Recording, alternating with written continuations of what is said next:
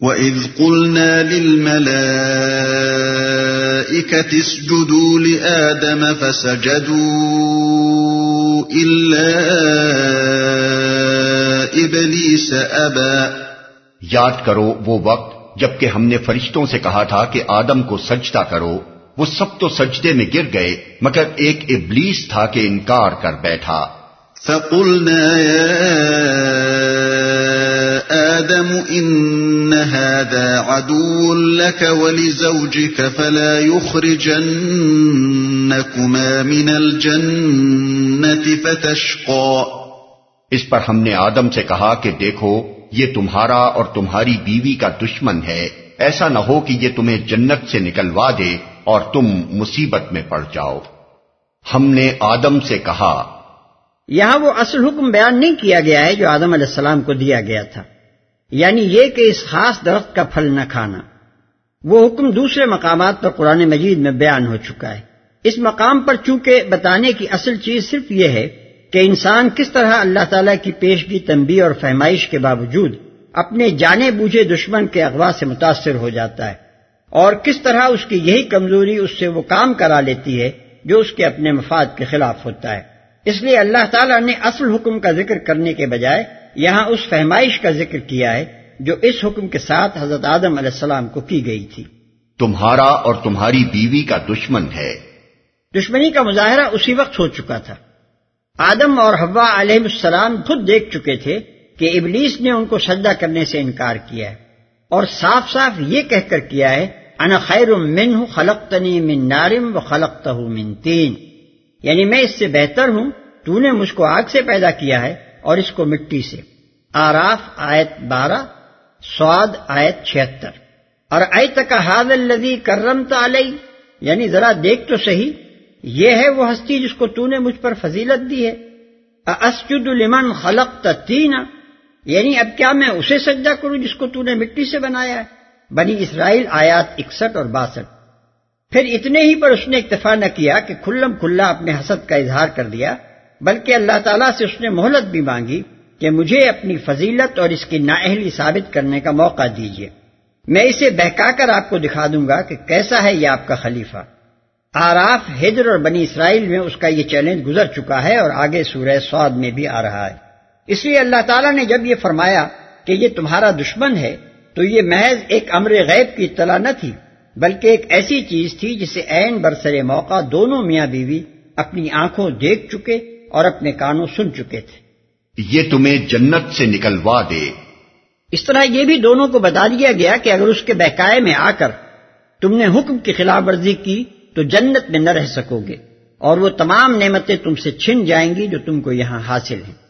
ان لك الا تجوع فيها ولا تعرى وَأَنَّكَ لَا تَظْمَأُ فِيهَا وَلَا تَضْحَى یہاں تو تمہیں یہ آسائشیں حاصل ہیں کہ نہ بھوکے ننگے رہتے ہو، نہ پیاس اور دھوپ تمہیں ستاتی ہے۔ یہ تشریح ہے اس مصیبت کی جس میں جنت سے نکلنے کے بعد انسان کو مبتلا ہو جانا تھا۔ اس موقع پر جنت کی بڑی اور اکبل و افضل نعمتوں کا ذکر کرنے کے بجائے اس کی چار بنیادی نعمتوں کا ذکر کیا گیا۔ یعنی یہ کہ یہاں تمہارے لیے غذا، پانی، لباس اور مسکن کا انتظام سرکاری طور پر کیا جا رہا ہے۔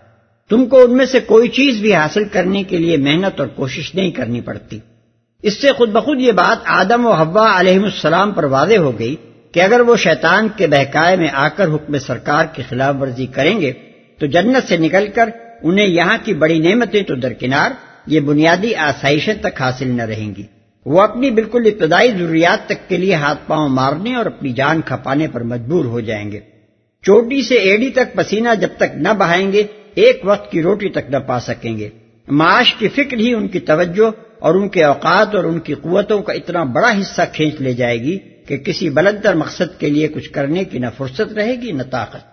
فوسوس الشيطان قال يا آدم هل أدلك على شجرة الخلد وملك لا يبلى؟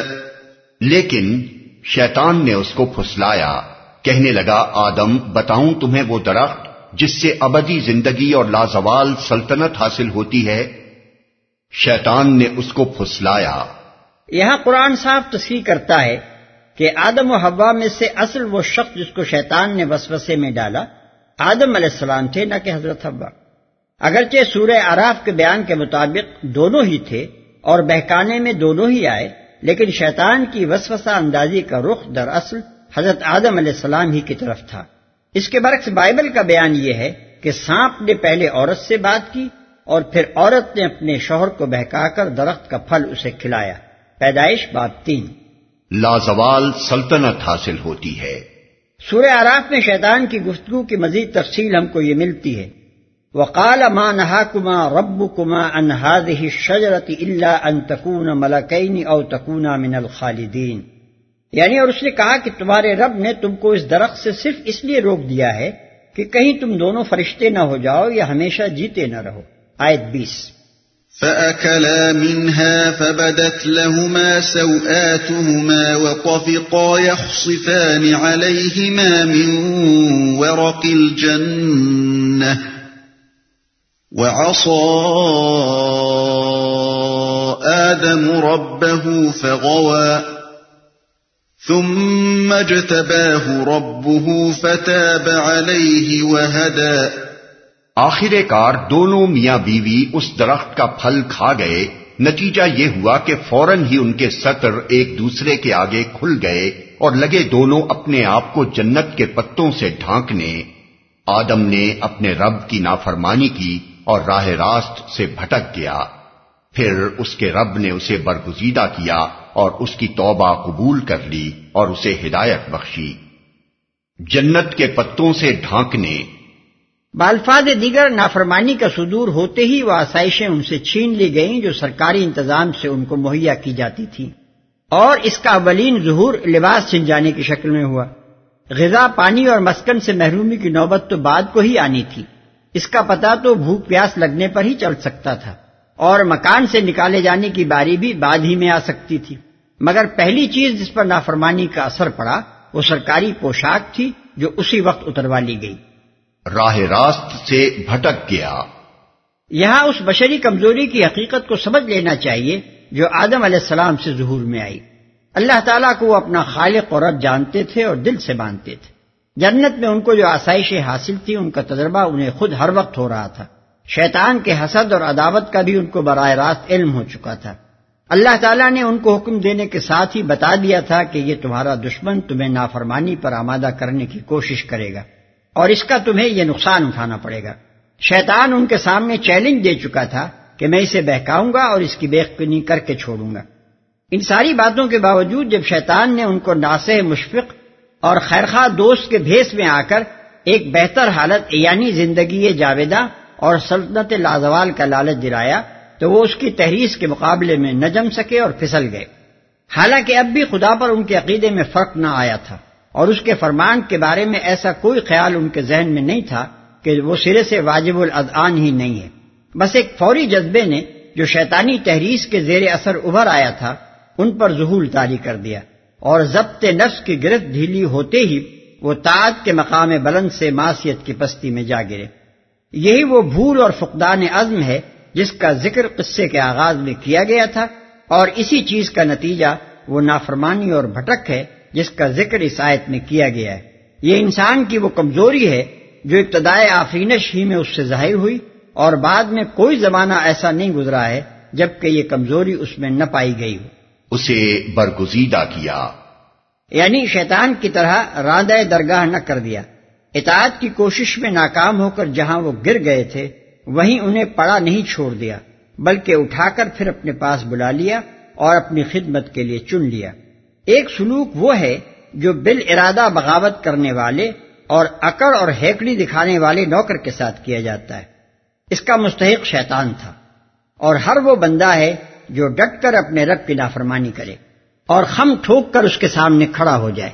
دوسرا سلوک وہ ہے جو اس وفادار بندے کے ساتھ کیا جاتا ہے، جو محض بھول اور فقدان عزم کی وجہ سے قصور کر گزرا ہو اور پھر ہوش آتے ہی اپنے کیے پر شرمندہ ہو جائے۔ یہ سلوک حضرت آدم و حوا سے کیا گیا۔ کیونکہ اپنی غلطی کا احساس ہوتے ہی وہ پکار اٹھے تھے کہ ربنا ظلمنا انفسنا وَإِلَّمْ تَغْفِرْ لَنَا وَتَرْحَمْنَا لَنَكُونَنَّ مِنَ الْخَاسِرِينَ یعنی اے ہمارے پروردگار، ہم نے اپنے نفس پر ظلم کیا۔ اور اگر تو ہم سے درگزر نہ فرمائے اور ہم پر رحم نہ کرے تو ہم برباد ہو جائیں گے۔ سورہ آراف آئے تیئیس۔ اسے ہدایت بخشی۔ یعنی صرف معافی نہ کیا بلکہ آئندہ کے لیے راہ راست بھی بتائی اور اس پر چلنے کا طریقہ بھی سکھایا۔ قال اهبطا منها جميعا بعضكم لبعض عدو فإما يأتينكم مني هدى فإما يأتينكم مني هدى فمن اتبع هداي فلا يضل ولا يشقى اور فرمایا، تم دونوں فریق یعنی انسان اور شیطان، یہاں سے اتر جاؤ۔ تم ایک دوسرے کے دشمن رہو گے۔ اب اگر میری طرف سے تمہیں کوئی ہدایت پہنچے، تو جو کوئی میری اس ہدایت کی پیروی کرے گا، وہ نہ بھٹکے گا، نہ بدبختی میں مبتلا ہوگا۔ ومن اعرض عن ذكري فإن له معيشة ضنكا ونحشره يوم القيامة أعمى۔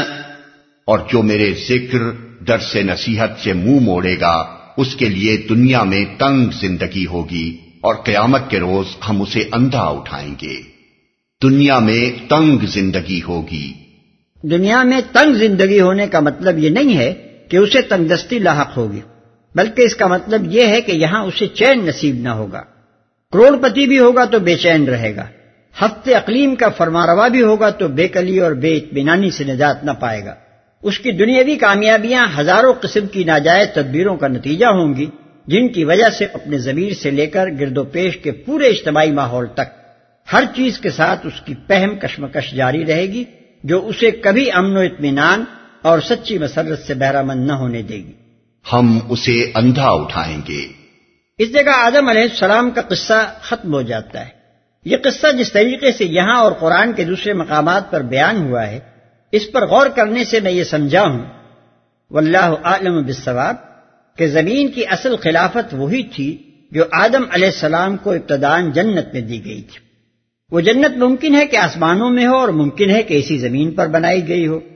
بہرحال وہاں اللہ تعالیٰ کا خلیفہ اس شان سے رکھا گیا تھا کہ اس کے کھانے، پینے اور لباس و مکان کا سارا انتظام سرکار کے ذمے تھا اور خدمت گار یعنی فرشتے اس کے حکم کتابیں تھے۔ اس کو اپنی ذاتی ضروریات کے لیے قطن کوئی فکر نہ کرنی پڑتی تھی تاکہ وہ خلافت کے بزرگ تر اور بلند تر وظائف ادا کرنے کے لیے مستعد ہو سکے۔ مگر اس عہدے پر مستقل تقرر ہونے سے پہلے امتحان لینا ضروری سمجھا گیا تاکہ امیدوار کی صلاحیتوں کا حال کھل جائے اور یہ ظاہر ہو جائے کہ اس کی کمزوریاں کیا ہیں اور خوبیاں کیا۔ چنانچہ امتحان لیا گیا اور جو بات کھلی وہ یہ تھی کہ یہ امیدوار تحریس و اتما کے اثر میں آ کر پھسل جاتا ہے۔ اطاعت کے عزم پر مضبوطی سے قائم نہیں رہتا اور اس کے علم پر نسیان غالب آ جاتا ہے۔ اس امتحان کے بعد آدم علیہ السلام اور ان کی اولاد کو مستقل خلافت پر معمور کرنے کے بجائے آزمائشی خلافت دی گئی۔ اور آزمائش کے لیے ایک مدت یعنی اجل مسمہ، جس کا اختتام قیامت پر ہوگا، مقرر کر دی گئی۔ اس آزمائش کے دور میں امیدواروں کے لیے معیشت کا سرکاری انتظام ختم کر دیا گیا۔ اب اپنی معاش کا انتظام انہیں خود کرنا ہے۔ البتہ زمین اور اس کی مخلوقات پر ان کے اختیارات برقرار ہیں۔ آزمائش اس بات کی ہے کہ اختیار رکھنے کے باوجود یہ اطاعت کرتے ہیں یا نہیں؟ اور اگر بھول لاحق ہوتی ہے یا تحریس و اتما کے اثر میں آ کر پھسلتے ہیں، تو تنبیہ، تذکیر اور تعلیم کا اثر قبول کر کے سنبھلتے بھی ہے یا نہیں؟ اور ان کا آخری فیصلہ کیا ہوتا ہے؟ طاعت کا یا معاشیت کا؟ اس آزمائشی خلافت کے دوران میں ہر ایک کے طرز عمل کا ریکارڈ محفوظ رہے گا، اور یوم الحساب میں جو لوگ کامیاب نکلیں گے، انہی کو پھر مستقل خلافت اس دائمی زندگی اور لازوال سلطنت کے ساتھ جس کا لالچ دے کر شیطان نے حکم کی خلاف ورزی کرائی تھی، عطا کی جائے گی۔ اس وقت یہ پوری زمین جنت بنا دی جائے گی اور اس کے وارث خدا کے وہ سولہ بندے ہوں گے جنہوں نے آزمائشی خلافت میں طاعت پر قائم رہ کر یا بھول لاحق ہونے کے بعد بالآخر طاعت کی طرف پلٹ کر اپنی اہلیت ثابت کر دی ہوگی۔ جنت کی زندگی کو جو لوگ محض کھانے پینے اور اینڈنے کی زندگی سمجھتے ہیں، ان کا خیال صحیح نہیں ہے۔ وہاں پہم ترقی ہوگی، بغیر اس کے کہ اس کے لیے کسی تنزل کا خطرہ ہو۔ اور وہاں خلافت الہی کے عظیم الشان کام انسان انجام دے گا، بغیر اس کے کہ اسے پھر کسی ناکامی کا منہ دیکھنا پڑے۔ مگر ان ترقیات اور ان خدمات کا تصور کرنا ہمارے لیے اتنا ہی مشکل ہے جتنا ایک بچے کے لیے یہ تصور کرنا مشکل ہوتا ہے کہ بڑا ہو کر جب وہ شادی کرے گا تو ازدواجی زندگی کی کیفیات کیا ہوں گی۔ اسی لیے قرآن میں جنت کی زندگی کے صرف انہی لذائز کا ذکر کیا گیا ہے جن کا ہم اس دنیا کی لذتوں پر قیاس کر کے کچھ اندازہ کر سکتے ہیں۔ اس موقع پر یہ بات دلچسپی سے خالی نہ ہوگی کہ آدم و حوا علیہ السلام کا قصہ جس طرح بائبل میں بیان ہوا ہے، اسے بھی ایک نظر دیکھ لیا جائے۔ بائبل کا بیان ہے کہ خدا نے زمین کی مٹی سے انسان کو بنایا اور اس کے نتنوں میں زندگی کا دم پھونکا تو انسان جیتی جان ہوا۔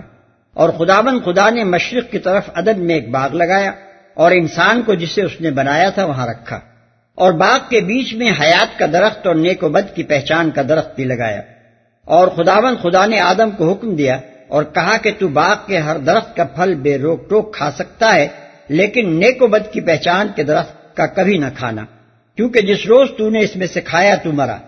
اور خداون خدا اس پسلی سے جو اس نے آدم میں سے نکالی تھی، ایک عورت بنا کر اسے آدم کے پاس لایا۔ اور آدم اور اس کی بیوی دونوں ننگے تھے اور شرماتے نہ تھے۔ اور سانپ کل دشتی جانوروں سے، جن کو خداون خدا نے بنایا تھا، چالاک تھا۔ اور اس نے عورت سے کہا کہ کیا واقعی خدا نے کہا ہے کہ باغ کے کسی درخت کا پھل تم نہ کھانا؟ سانپ نے عورت سے کہا کہ تم ہرگز نہ مرو گے، بلکہ خدا جانتا ہے کہ جس دن تم اسے کھاؤ گے، تمہاری آنکھیں کھل جائیں گی۔ اور تم خدا کی مانند نیک و بد کے جاننے والے بن جاؤ گے۔ چنانچہ عورت نے اس کا پھل لے کر کھایا اور اپنے شوہر کو بھی کھلایا۔ تب دونوں کی آنکھیں کھل گئی اور ان کو معلوم ہوا کہ وہ ننگے ہیں اور انہوں نے انجیر کے پتوں کو سی کر اپنے لیے لنگیاں بنائی اور انہوں نے خداون خدا کی آواز جو ٹھنڈے وقت باغ میں پھرتا تھا سنی اور آدم اور اس کی بیوی نے اپنے آپ کو خداون خدا کے حضور سے باغ کے درختوں میں چھپایا۔